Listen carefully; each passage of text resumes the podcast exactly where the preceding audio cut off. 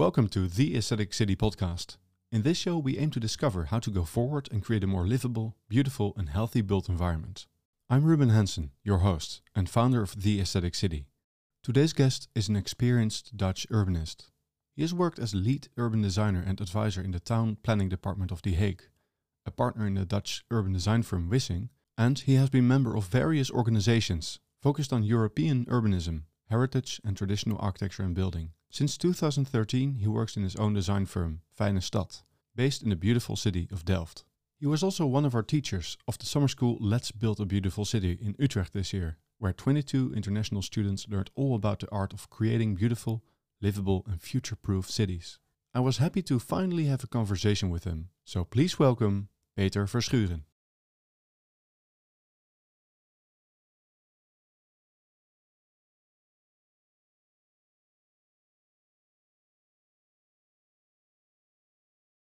Thank you for uh, joining this interview, uh, Peter. Okay.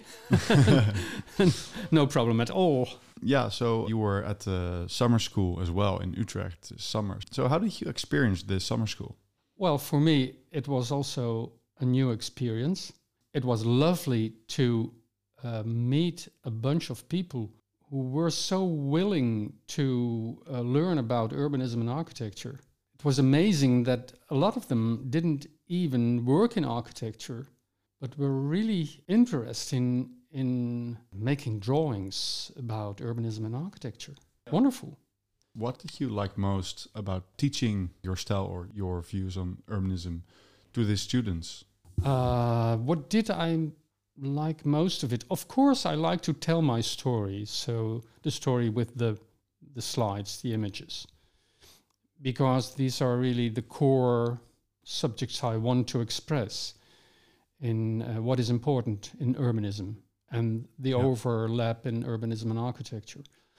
But of course, I like also to get people to draw because lots lot of people uh, are a little bit anxious to take the pencil and to start drawing, and it's it, I I feel it really like I'm winning something when they take up the pencil and their their color stuff and start drawing. I always say, who draws has the power. Uh, of course, talking about it later, about what you what you did draw is very important. But starting to draw, to express yourself in what you like to make, is really a power. Yeah, and you also often said, yeah, you need to have confidence in the lines you draw uh, because you saw people putting down lines without courage to put it in the right place and to uh, to really confidently draw these lines. So yes. that's about the drawing techniques. Well, that's just how I learned it in my university. That's really a, a kind of technique because, of course, there are painters who take up a pencil and do it the other way. But to to make a clear drawing, and that's, that has a function in architecture and, and urbanism. Um, a clear drawing you make with lines that cross each other and not leave open ends.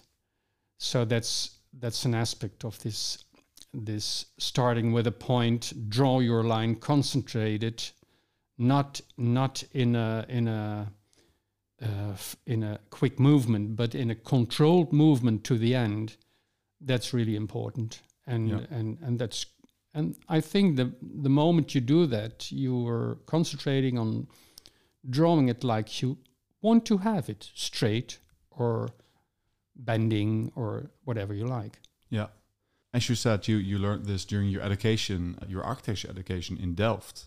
Could you yes. tell a bit about how that was at the time? Well, of course, it was a time. It, it I started in '68, 1968.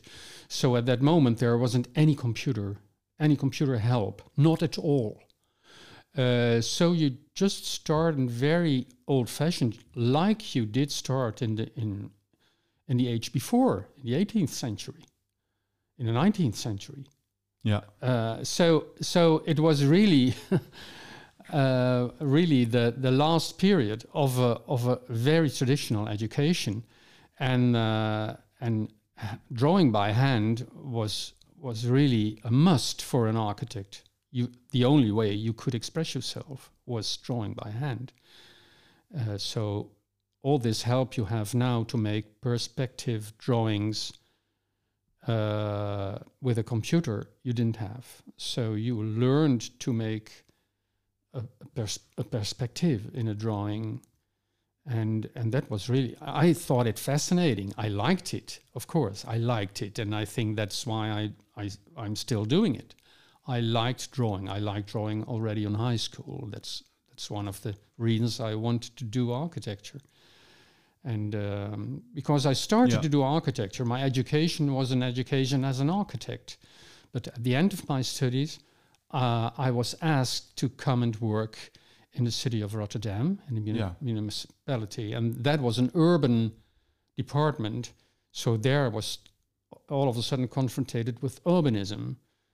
Uh, and after two years of, of doing the practice of urbanism, I started to like it. Uh, of all of a sudden, I saw the the aspect uh, the aspect of of quality in space on an urban scale. I, I didn't see that before. And in, during my education, uh, I saw sometimes drawings of uh, well, urban in urbanism educated students, and I always saw uh, arrows and zones and and and but not not really realistic uh, images of of urban situations.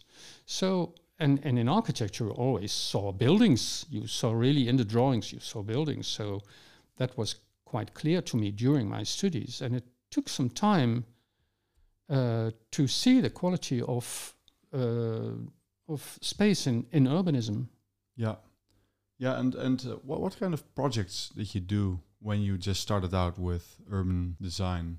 It was the municipality. It wasn't firm. It was it, it, Yeah. it was really uh, the the urban department of uh, of planning, Yeah. of city planning, and I and and they took me there as a coordinator, as an organizer, because uh, I did already work as a as a student job on the university.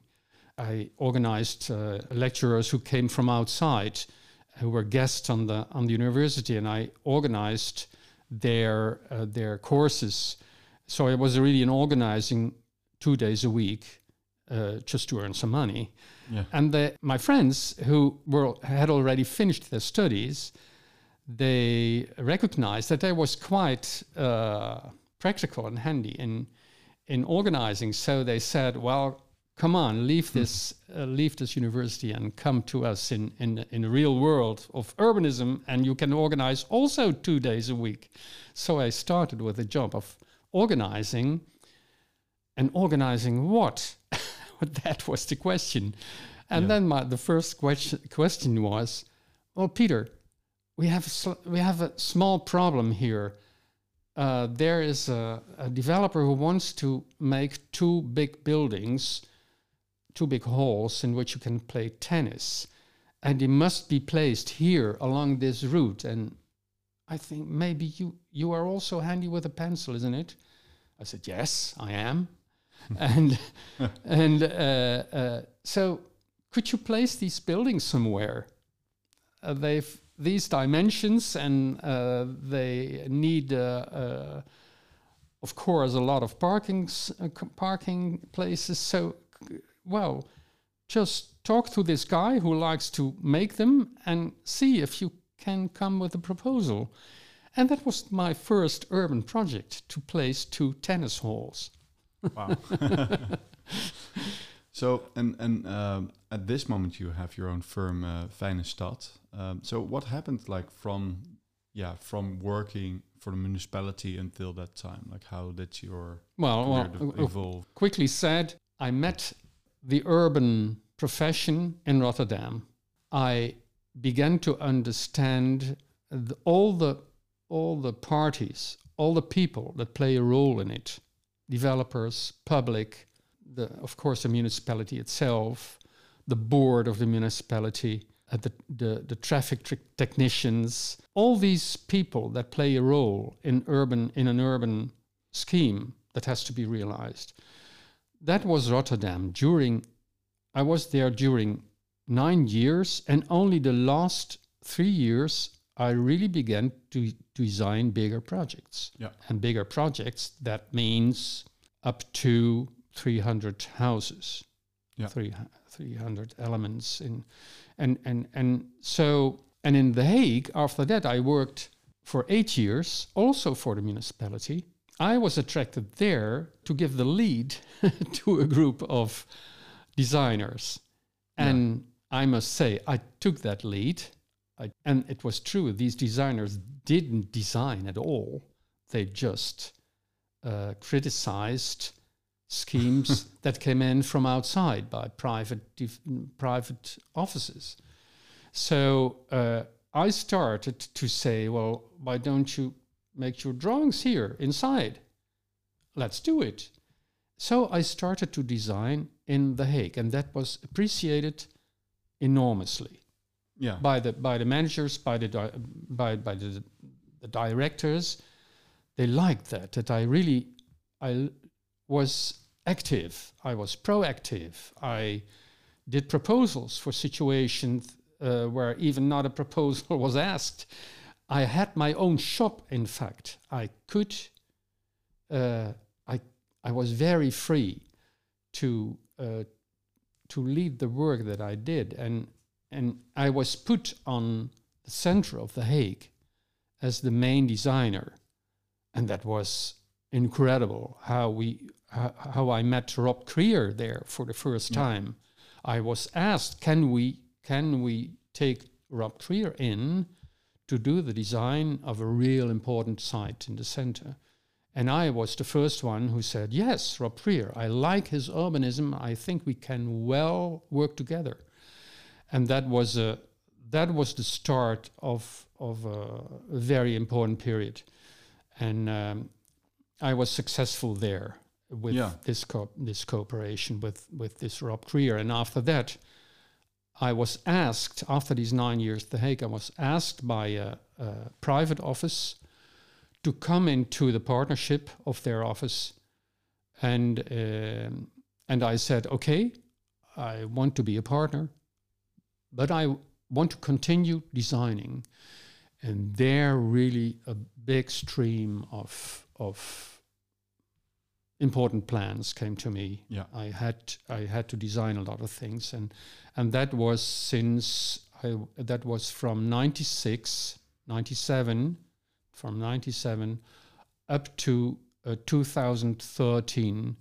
So that was for about 16 years that I worked there.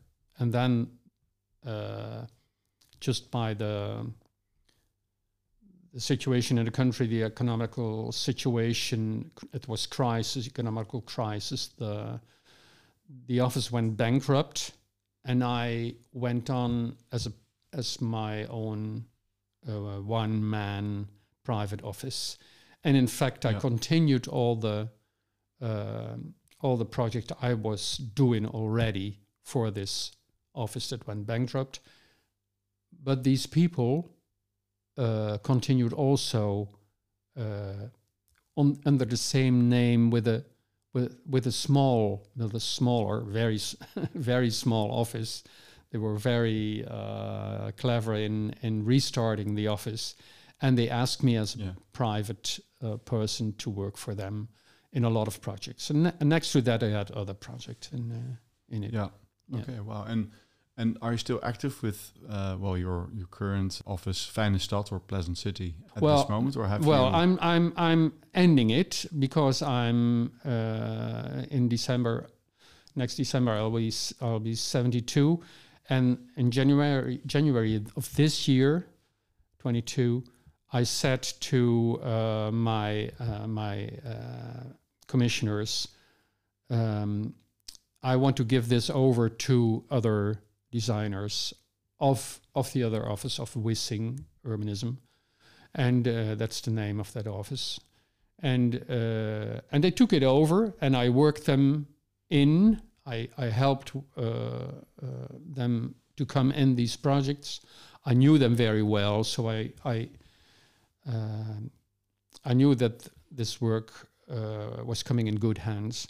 and Yeah. there's only one project I'm still continuing in.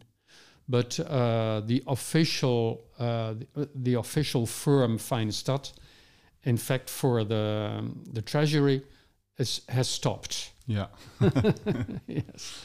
But you you worked with Rob Krier. Yes. Um, how was that like?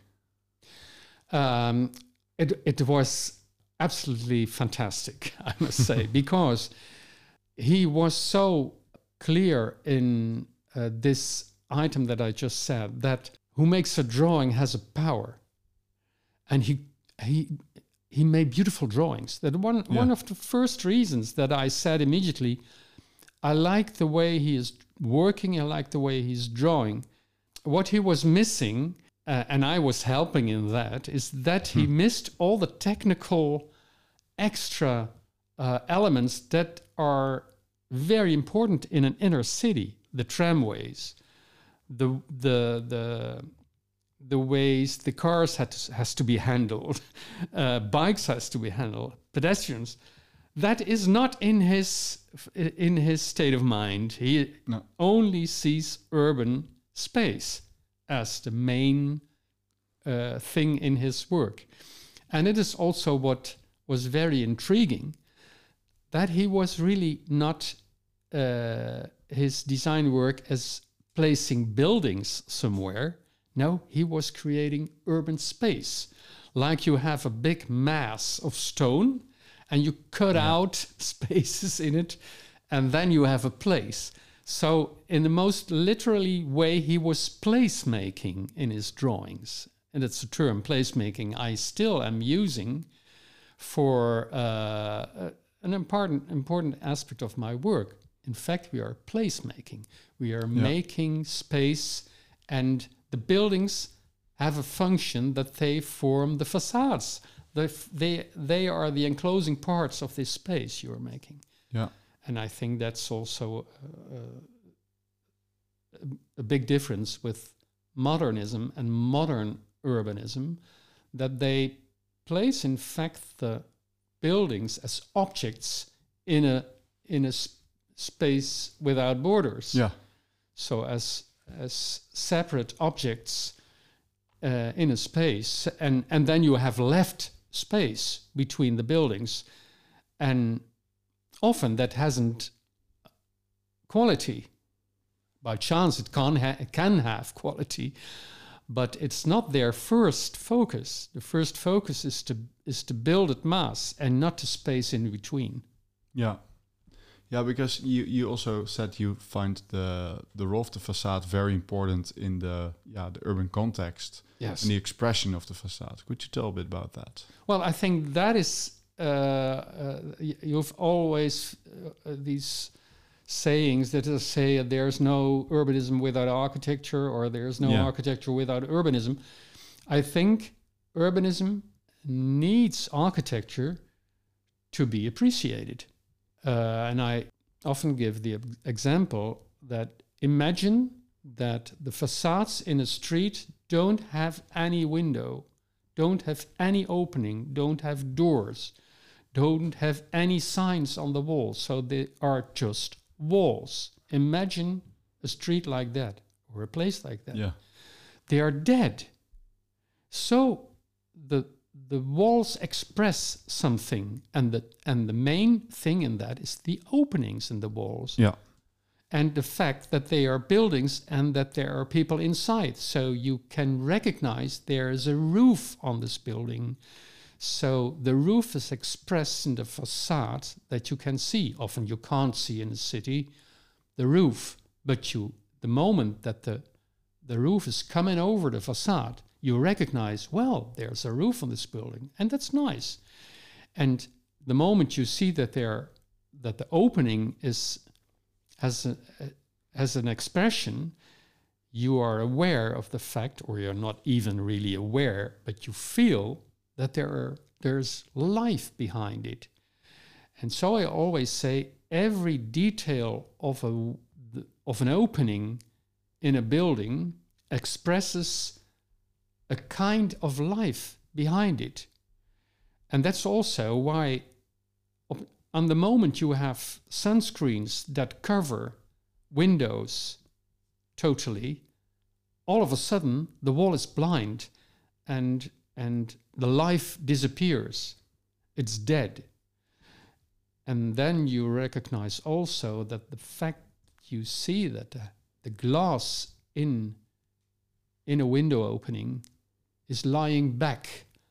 So you can really see in the in the forms in the plasticism yeah. of the facade that there is an opening then you recognize life behind it.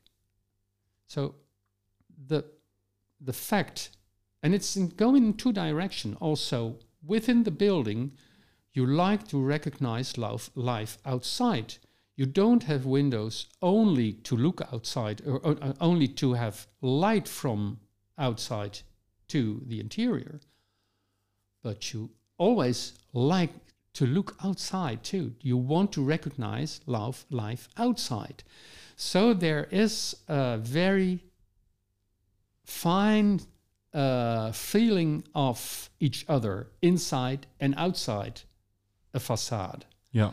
And that's why I think the, the, the, the meaning of openings in a building are very uh, important for the way you f- you feel the atmosphere in a street or on a place. Yeah. And and then you can go to every detail. The window sill, for example, expresses something that someone could open the window and lean on the windowsill and look outside.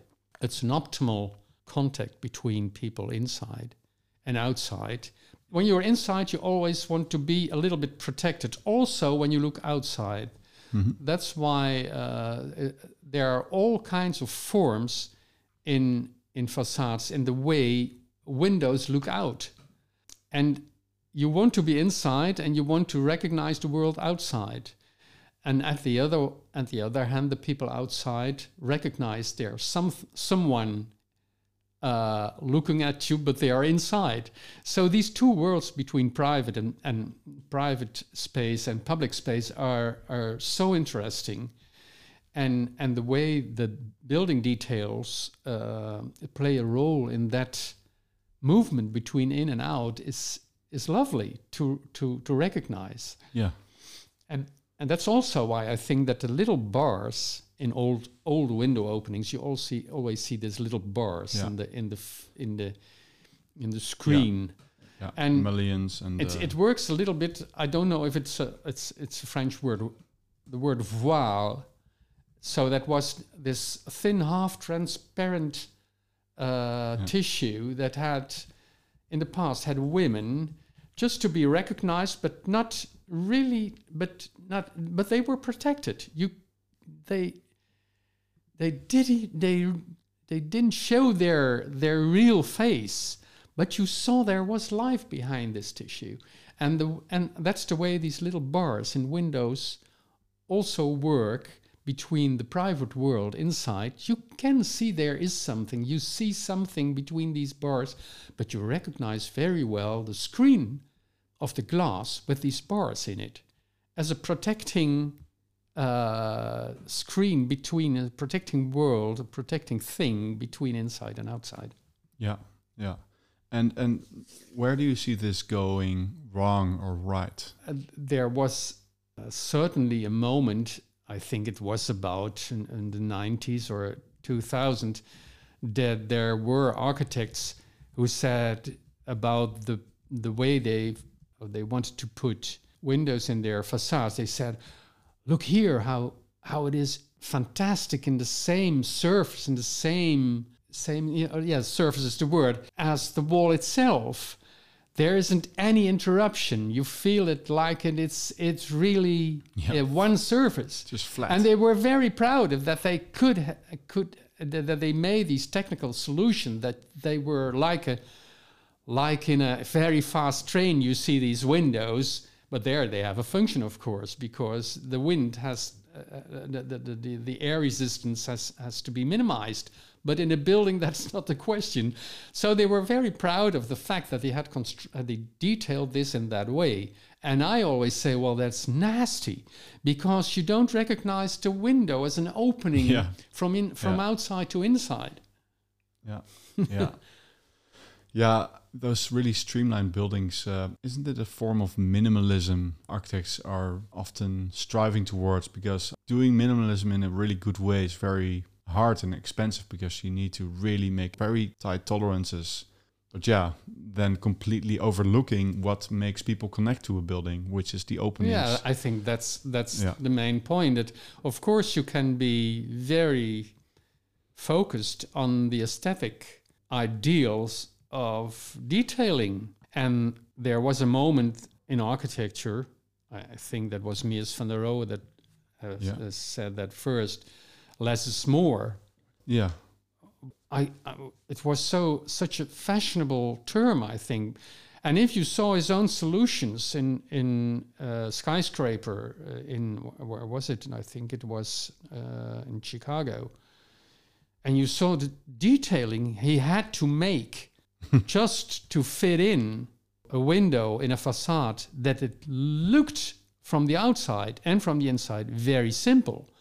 But if you saw the section of this part, it was in fact very complicated to make it watertight and wind tight. so, of course, it was among architects a kind of logic term less is more, of course. But I've always thought, no, why? Why is less more? Why? Why? There are so many details, and I think history is very has, has given so many examples in it that that decor- even decoration, where you, of course, you can say decorations is really an extra. There's, there's technically no need for it, but often, often decoration was making more beautiful a technical part that was needed in yeah, in in the, in former constructions. And I must admit that I history is has always been a kind of focus for me. I have always liked buildings who made in their detailing or in their expression some connection with history. yeah, And uh, some people are saying, well, that's historicism, or there that is not of these times, or. And I always say, well, I like it. it's as simple as that. And uh, I admit also that during my education in here in Delft on the on the university, the two projects I liked most. These were projects that yeah, it took four four months at the time. My fifth exercition, my my my my fifth uh, project was restoration of an old house in in a small Yeah. town in Holland, and I liked that very much because of its details. The stairway that was circling uh, to the upper floor, and the way the the the roof was connected to the facade with all these cornices, and I liked that very much. Even the front door, the way it was detailed, was so lovely. And and later on, I did here on a, a restoration project, also in during my education, on what was said the oldest house of Delft, and I loved it. It had the rests of two small towers on the edges of of the facade, and I I loved to f- to to finish them again Yeah. as small towers. And well, I, so I must say that uh, historical details often uh, made a lot of attraction to me. Yeah.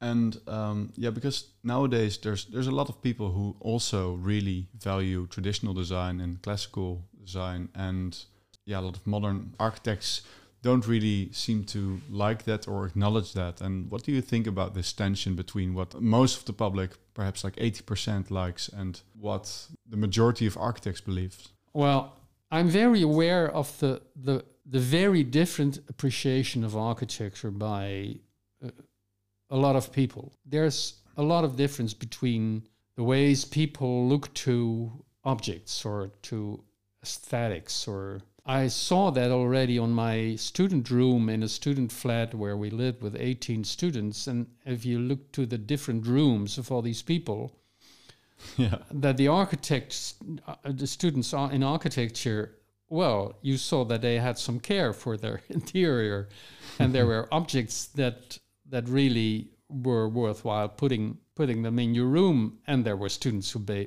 only made a big mess of it, and they were really not interested in how things looked like. Absolutely not.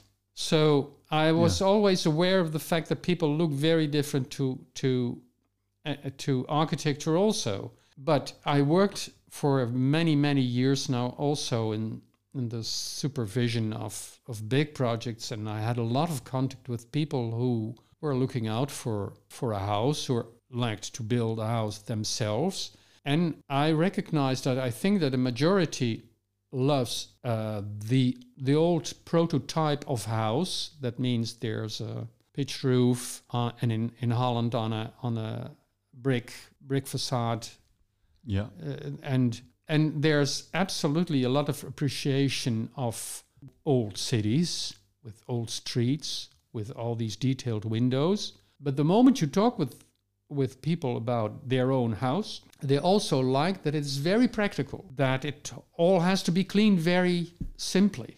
So Yeah. all these little bars on in the in the windows, well, they appreciate where they appreciate these windows when they are at the other side of the, the street.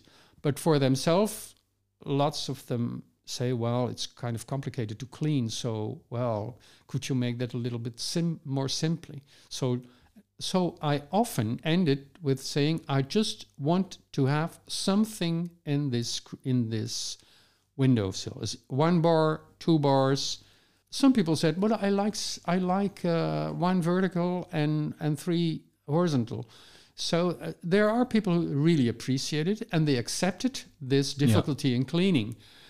Uh, but there were also people who said, "Well, I don't like these bars when I look outside and there's a bar uh, just uh, where I have my eyes. So can you can you make only a bar uh, a little bit higher?" So so we discussed it about that, and a lot of people are quite.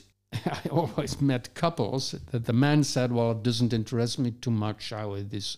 It's just how how how much money does it take with it if you're detailing this way or that way." They were, Yeah. and I must say it's maybe a, a little bit uh, traditional, but the women were more focused on the aesthetics of the house. And and I, I see in general, but al- there were always exceptions, of course. But in general, they were some more. They were they liked talking about it, and they were they had a clear idea of how they liked it. And and and Yeah. you you said a lot of, of you said uh, percentages a few minutes ago, and I say it's about 75 80% who likes to have these traditional detailing in it, the traditional form of the general house. About 10% really likes, 10 to 15% really likes modern Yeah. expresses clearly we wanted to have it straight modern of this time and of a little bit future like even that's well really futuristic is maybe only 5% they want to they always want to show where they have seen it already so it exists already i want a house like that Yeah. and there they are very clear.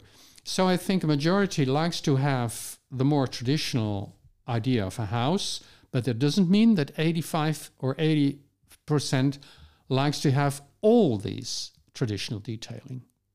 That's maybe about 20%, 25% that really like cornices and and a little bit classical, really classical elements and and this very specific classical detailing. But I must say, I could work very good also with uh, what we call vernacular architecture. And that means that you use in your architecture simple traditional details, not the most complicated ones, not even really classical forms, but they like riches, they like an expressed front door. I must say, everybody likes expressed front doors. Everybody likes to see the difference between a front door where you where you uh, meet your guests Yeah. and the door of the barn where you where you put your bike in. So And there was a time in cheap housing that these were nearly the same doors. There wasn't e- there, Yeah. there wasn't any detail in the front door. It was just a flat door without any detailing in it. And now you can ask for every house, really every everywhere, a special detailing for the front door with a with a, uh frame around it, with a uh, corniche, with something special for the the light above the door, uh, the door the door ring. Uh, you can even so everybody likes to give some expression of richness at their front door Yeah. and that's that's fine because I think that's so logic that you can see that there are you expected as a guest. Yeah. What other expressions can you add to a facade without making a building too expensive? So you can build them in mass volume. You think uh, uh, you ask, in fact, what could What- you yeah, make what without making it too yeah. expensive? Yeah. What in these details? detailing. Yeah. Uh, well, I think expressions in um, when you build in bricks. Maybe we'll come to talk about that because I think building in bricks will be rare in the future because it takes a lot of energy to make them. But uh, if you make uh, facades in bricks, decoration in bricks, you can make quite easy. You just have to ask the bricklayers to put them somewhat out, uh, back or to put them some a, a little bit forward, and, there you you can play enormously with that. You can make cornices. You can make between the, the, the floors of your of your building. You you you can express the floor height. You can around around or, or just under the roof. You can play with bricks, and playing with bricks is not doesn't mean that you that you have to do very complicated things. So that's one thing. V- very, uh, I think, very easy uh, things is just change color in bricks Yeah. using a second color to make decorations is not difficult. In fact, you see a lot of these examples in in uh, 19th century housing that had to be cheap also because yes, the houses for the, the for the for the laborers Yeah. had to be cheap also, and even there they made these kind of of decorations Yeah. that expressed a lot. It made made a lot of sympathy in these Yeah. I'm always surprised by how much detail I find in, well, even these buildings in, like, let's say, Amsterdam the Pijp, these uh, buildings built by speculants, uh, Yes. or yeah, turn of the century buildings. They're they're quite delicate sometimes. uh, Sometimes they are. uh, with, yes. with- sometimes with a little arch or uh, well you know they were built for almost no money and of course they don't have all the modern insulation and i mean and and and Yeah. labor was cheaper yeah of course. in relation yeah to how it's now. yeah but still it doesn't look like something impossible like building a gothic church No, no, no. But uh, well, a very important thing is, of course, that most developers they want to really maximize uh, uh, to get the maximum of profits Yeah. on what they are doing. yeah So they will always try to to save money. Of course, there are developers, and I worked. I had luck. I found I found them, and we worked very well together. Who had themselves a lot of appreciation of what they what they left there on a spot, what they left in quality. They want to look back on a nice project, and also in developers, you have a lot of different different guys, different Yeah. people. Yeah do, do you think there is a way to let developers build more beautiful stuff without having to give them all these rules and yeah binding their hands hands in some way? Or does it really come down to the business and their practices? Yes, it's uh, it's also of course it depends often also to the municipality you're working in. yeah. Uh, also there you have different uh, governors, uh, different boards, different uh, what we call beauty committees, and they can certainly play a role in the quality of of developed Yeah. housing just by saying it has to be it has to ha- get more quality. Yeah. It has to have. So so there you're depending on the on really on the force of these kind of people because uh, there are certain developers that if they already own the, the, the, the ground, well, there could be very hard that are very very hard Yeah. and really really uh, do a lot of commerce on all this, a lot of trading on all these aspects. Yeah. And so you have to be also as I, I had to be as a supervisor on several projects. You have to be severe and you have to have the knowledge of what is really expensive what is really too expensive. So you have to have an idea yourself also, but you, you can't ask impossible things. Yeah. Uh, and and sometimes the municipality is uh, saying, well, we want to have houses that doesn't do a price more than 300,000 euros, I could just call somewhat, because they want to offer uh, not only very expensive houses, and then the developers as well, then I, well, then I can't do anything, you see, and then you have really have to play this out with them. So Yeah. really to to to see where's the far end of what he can really can't make and can make. Yeah, especially now with also the the problems with supply chains, inflation, high building costs. yeah, It's really uh, very complicated. yeah, Yes, yeah, it's Um, a but it's a game. It's a game you're playing. You can't. You never can see really the the bottom of their of their purses uh, of their. yeah, yeah. So so that's it's always it's also a game. It's Mm-hmm. it's really uh well it's really being severe. Yeah. Um, so maybe a little bit more about the design process. So, what is your favorite part when you get involved in the design process and you uh, you get set to work? Well, the favorite, my favorite part is puzzling about how am I putting in the building blocks into the site.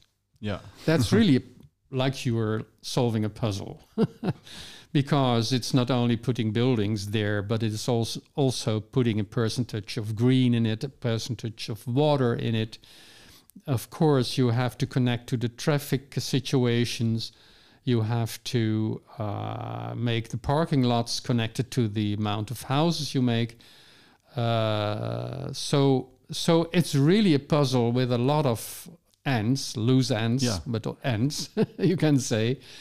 And uh, every part of of this puzzle is represented by a party, by technicians in the piping and in the traffic and in ecolo- ecological uh, situation. And so you have to take this all to you and bring it on the table and mix it up and see how you can make your goal your own goal in making fine nice lovely space. And that's that's my thing that the moment you're you're drawing down blocks you're imagining what space will it leave when these blocks are built yeah, and that i like that puzzle yeah. really And you you uh, you still work the old way, drawing by hand on paper. yes Um, that's uh, that's getting quite rare these days. But um, what do you think are the advantages of such a design? well it's it's really in this this time scale of of of puzzling because i can't without without a computer. Nowadays i can't work but i have people that do that for me. But in these in these first time that i have to puzzle i'm really doing that with my pencil the very best way. And i'm sure you can't compare that with working in a, on a computer because you can think so swiftly in a total other direction on paper. You can't do that so quick on a computer for that. I know the computer very well because i'm i'm using the computer to fill in colors and to to to to help to help me uh, bring it in a further stage.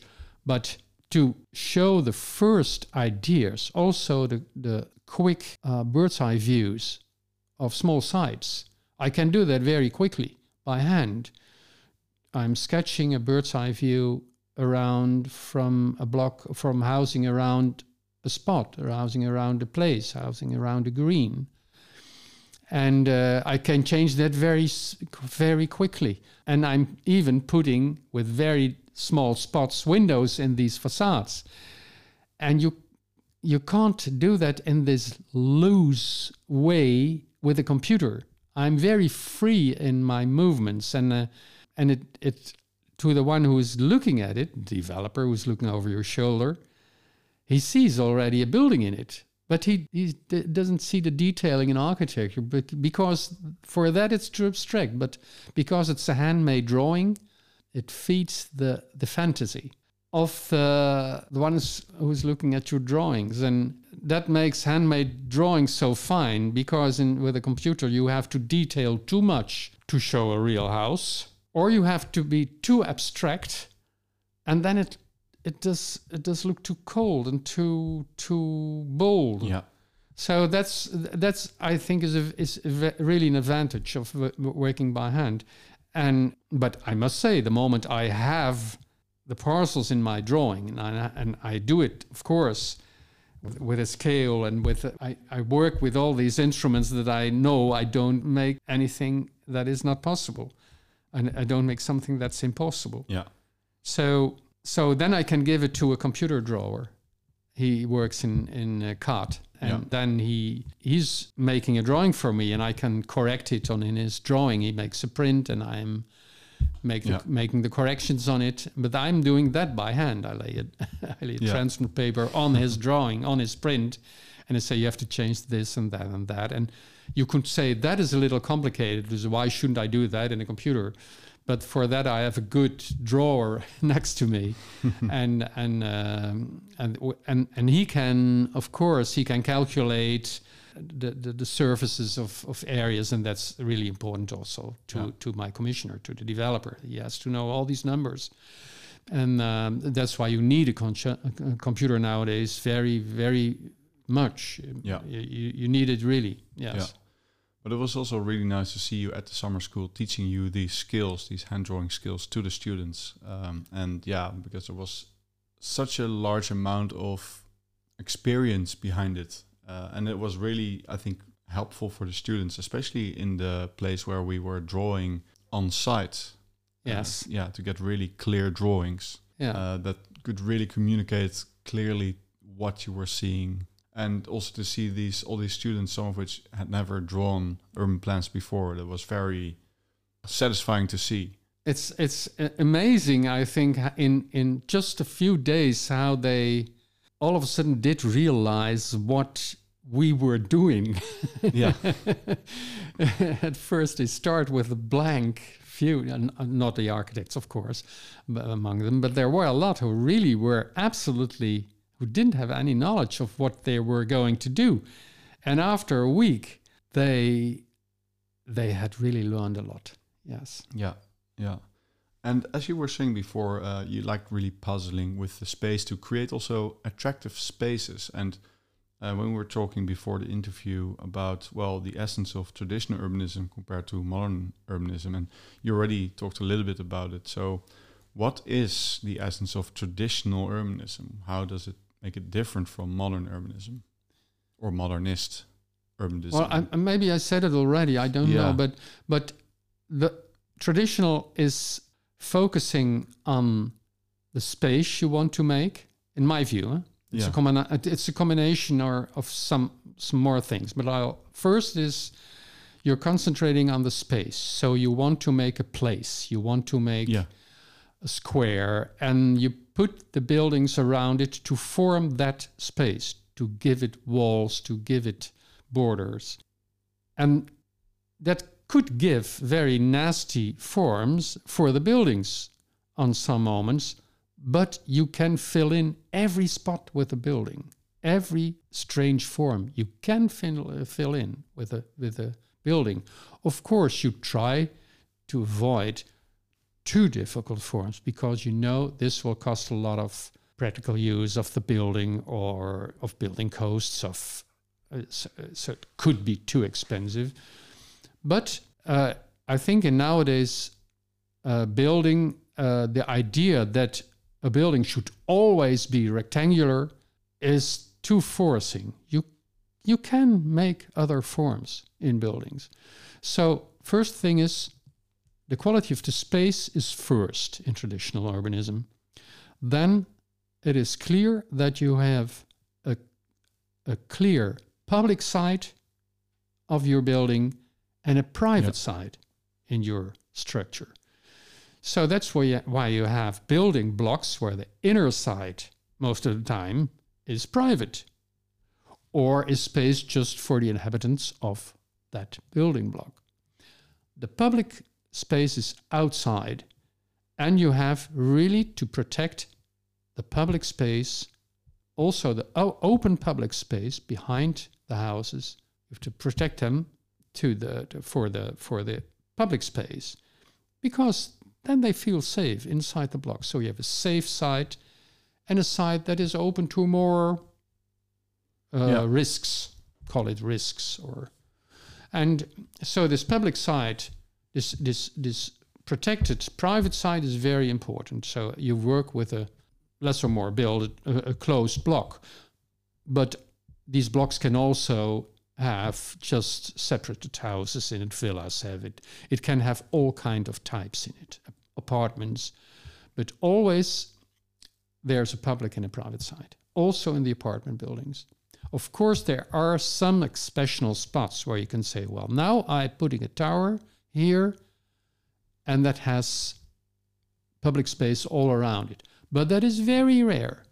Most par- most times of it, you let it be part of of the, uh, the the mass that is surrounding your place.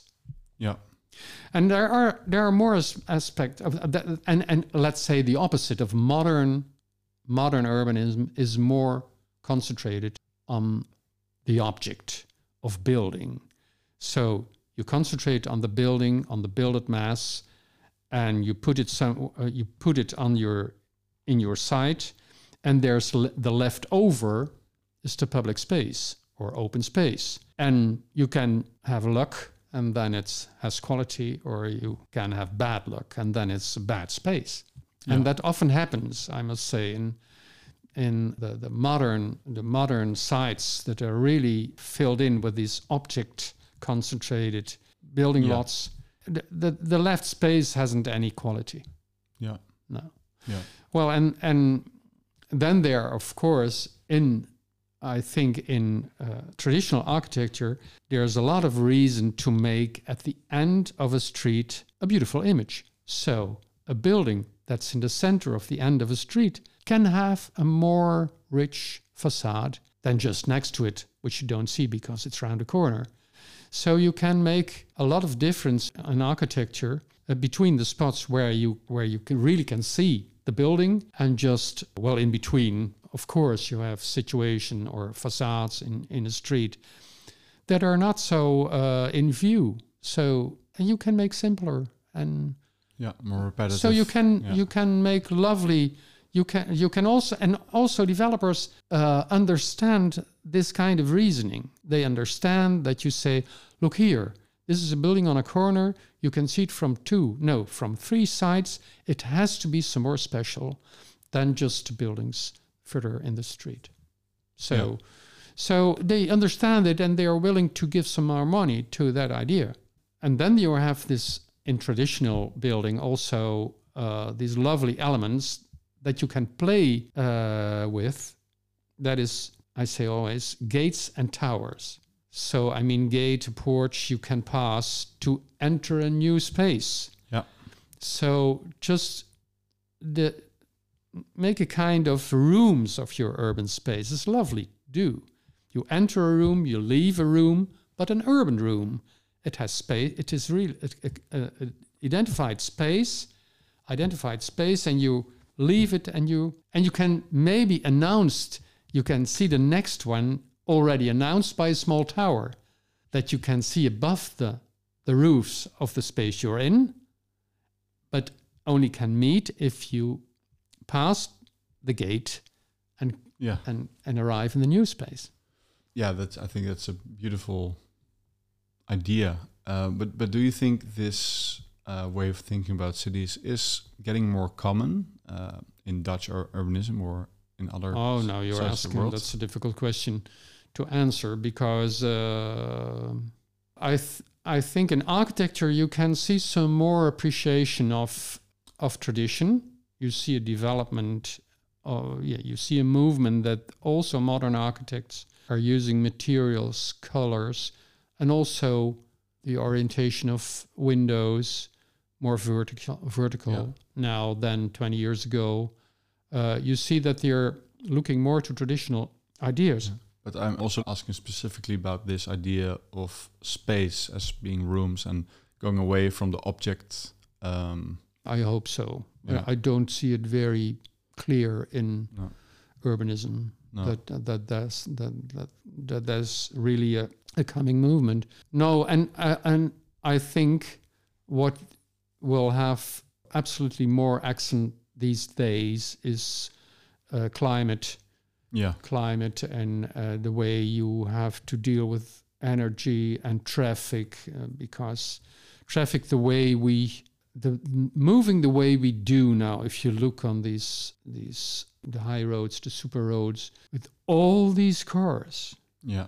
all these Highways, trucks transporting things and persons it's absolutely ridiculous i think so there there is coming the next age there's i think a lot of happening in urban planning and regional planning and i think there's so much asking for housing now that we Yeah. have we have priorities that are really prior prior Yeah. to others.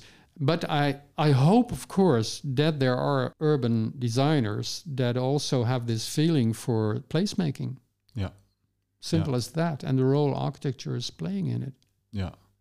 Yeah, because do you also see the risk of uh, if they don't do it right and they don't create places that people are connected to, that they are just building the ghettos of the future? I don't know. That's maybe too too easily said. Yeah. yeah. I Yeah. don't know.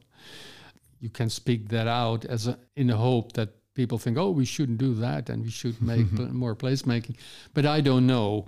Uh, I think uh, ghettos have um, a lot more to do with the social situation people are in, the, the money they can earn, Yeah. uh, of course, housing can, urban place can help people meet, meeting each other, protect people.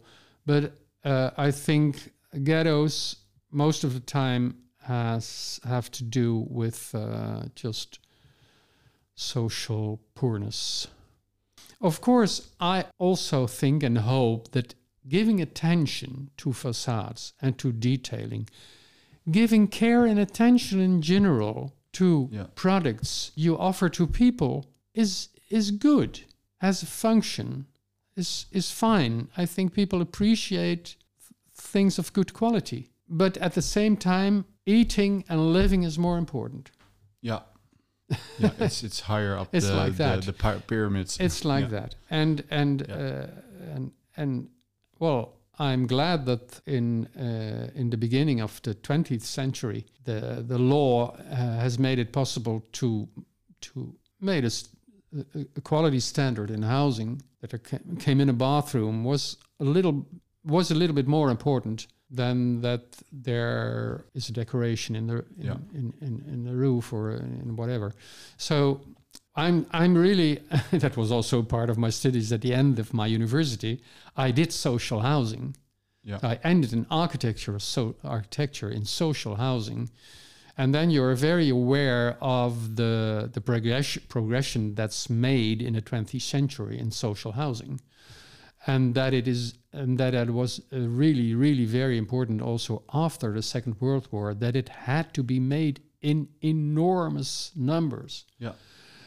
And of course, it could have been more beautiful. I think, yes, it could have been made more beautiful. Absolutely. But I think we've learned from it. If you look to what is done since the 70s in social housing in Holland, it it's still going to be better and better. So, and that I'm not so negative. I'm I'm, I'm more negative that you see more and more and more now in, in the social development and the, that you see there is more and more poor people. So I think we have to Yeah, go to the, the more initiative in social housing in initiators that, that don't have to make these big profits.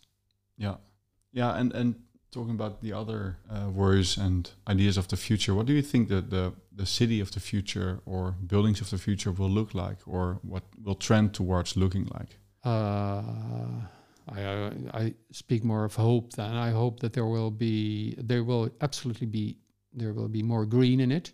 I don't think that there will come very much tower-like solutions.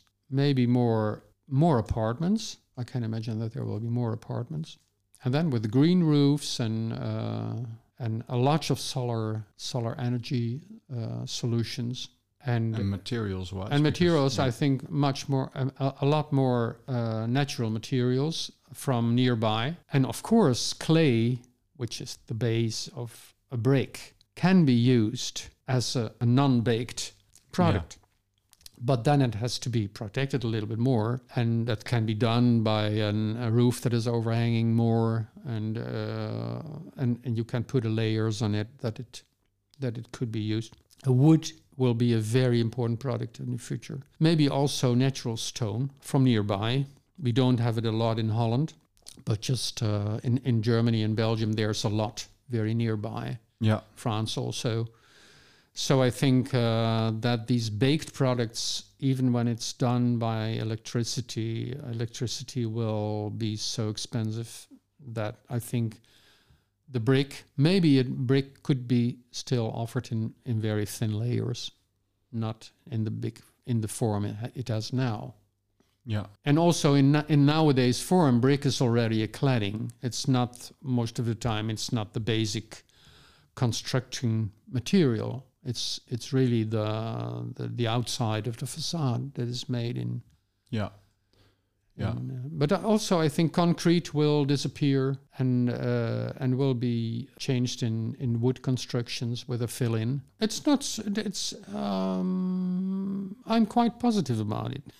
I think you can make beautiful buildings with all these materials. Yeah yeah, it's it's like we did before. We we went from using low energy building materials to high energy building materials. I mean, concrete. Uh, actually, brick is also relatively high. Yes. Yeah, but the most. but you can yeah, but you can you can keep them for a long time. But still, they yeah, are. Yeah, yeah. Then yeah. you're yeah. Then you're what I said. I think I said it. Yeah. Uh, already to you. Then you're looking in your upheated street to your beautiful bricks in 300 years. Yeah. Well, uh, that's not a solution for this moment. Yeah, yeah. that is not the way uh, I think you but should. But it, it, might come down to solving the energy problems first before that's, we want to. That's yeah. that's priority now. Yeah, that is priority. Yeah. So so uh, uh, yes, I. Th- but I think then I just traveled through Germany last week, and I saw all this stucco and you can make stucco also by clay in very, very simple natural natural materials, and it's beautiful.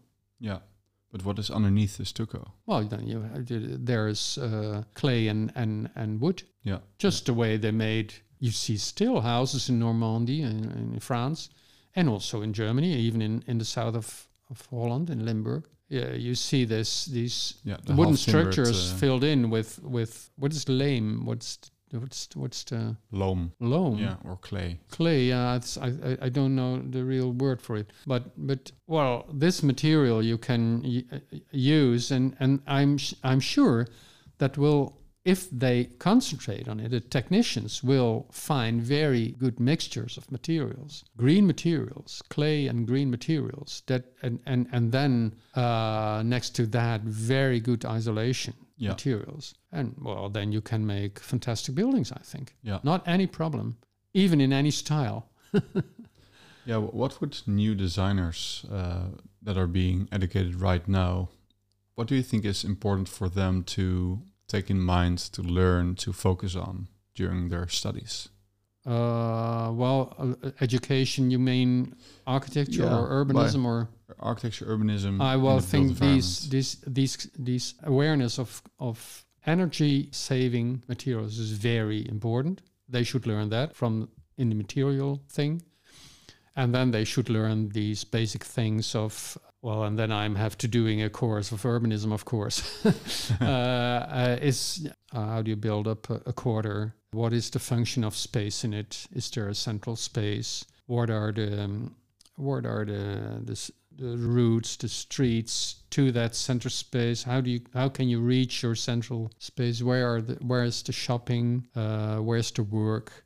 All these very basic kind of how do you make an urban structure and ma- how do you make Yeah. it a fine structure? Well, and there are books uh, uh, written full of it. I have I took Yeah. s- some examples here next to me. Of course, Jane Jacobs. I think the Death and Life of Great American Cities is a very important book. These are old books, but they are really about what is important in a city for people to meet each other, to use a city, to find your Yeah. city at home, to, to find a home in your city. The image of the city of, of Kevin Lynch, Der Städtebau, City Building by Camillo Sitte, Collage City by Colin Rowe and Fred Koetter. Lovely book, I think. Very free, but I love it. And then very, very lovely and, and so good in how architecture and, and urbanism are working together is the concise townscape of Gordon Cullen. Gordon Cullen is coming from the 60s in a very difficult time uh, in, in urbanism, but he made notions so very clear and very good in this book Yeah. the, the concise the concise townscape of Gordon Cullen. And then I think still has a lot of value as a pattern language where um, Christopher Alexander uh, talks about uh, also the the atmosphere in streets and space by putting buildings in a certain way uh, in a side. Very lovely to see. And in the end, what did give a lot of uh, uh, enthusiasm to me is uh, the basic of the new urbanism from from the U.S. Peter Katz has has done lovely books in that uh, with lots of good examples, but there are mo- more books. A very very famous person there is also what's his name Andres Duany together with Elizabeth Plater-Zyberk. Yeah. Um, he made a lot of books, but one of his lovely books is, I think, Towns and Town Making Principles. And um, he's he's doing he, he speaks so very clear about the functions of structures and places and the way you put buildings in it, and also about the quality uh, of the building and the architecture architecture of the buildings. Yeah. Yes. Wonderful. I think uh, I think uh, yeah, this is a beautiful. Uh, these are some beautiful tips to to close off with, perhaps. And yeah, I also really liked uh, well having a bit of a talk about well the future of our cities and what what might be coming because the world is changing and uh, yeah, we ha- will have new challenges and maybe not everything what was possible will be possible still. Hmm. So uh, yeah, I think we should indeed think more about what materials we can use. Yeah, going back to the basics, which might define how our cities of the future might look like. And yeah, I'm also interested in what perhaps might come with uh, well trends like micro mobility. Yeah. uh, like all those scooters you see zooming around and electrified skateboards Yes. and um, that sort of incredible things Yeah. and uh, autonomous cars and who knows uh, what else will come but uh, maybe that's for a next interview All right. thanks so much at least for for this wonderful interview um, do you have any other last words for the listeners or things you would like to add Well, look around you. yeah and uh, uh, take care of of uh, cities that are lovely and beautiful now. Just the existing situations that you that you like now. Take care of them. Yes. Wonderful. Thanks so much. Thank you for listening to another episode of The Aesthetic City podcast. If you like this content and support the mission of The Aesthetic City, you can support us by becoming a patron. Visit the Patreon link in the description and discover the exclusive benefits you will receive when you become a patron, such as early releases, exclusive content, and access to our community. If you are looking for links to our website, Twitter, YouTube, and Facebook, you can find them in the description of this episode. Thank you for listening. Until next time.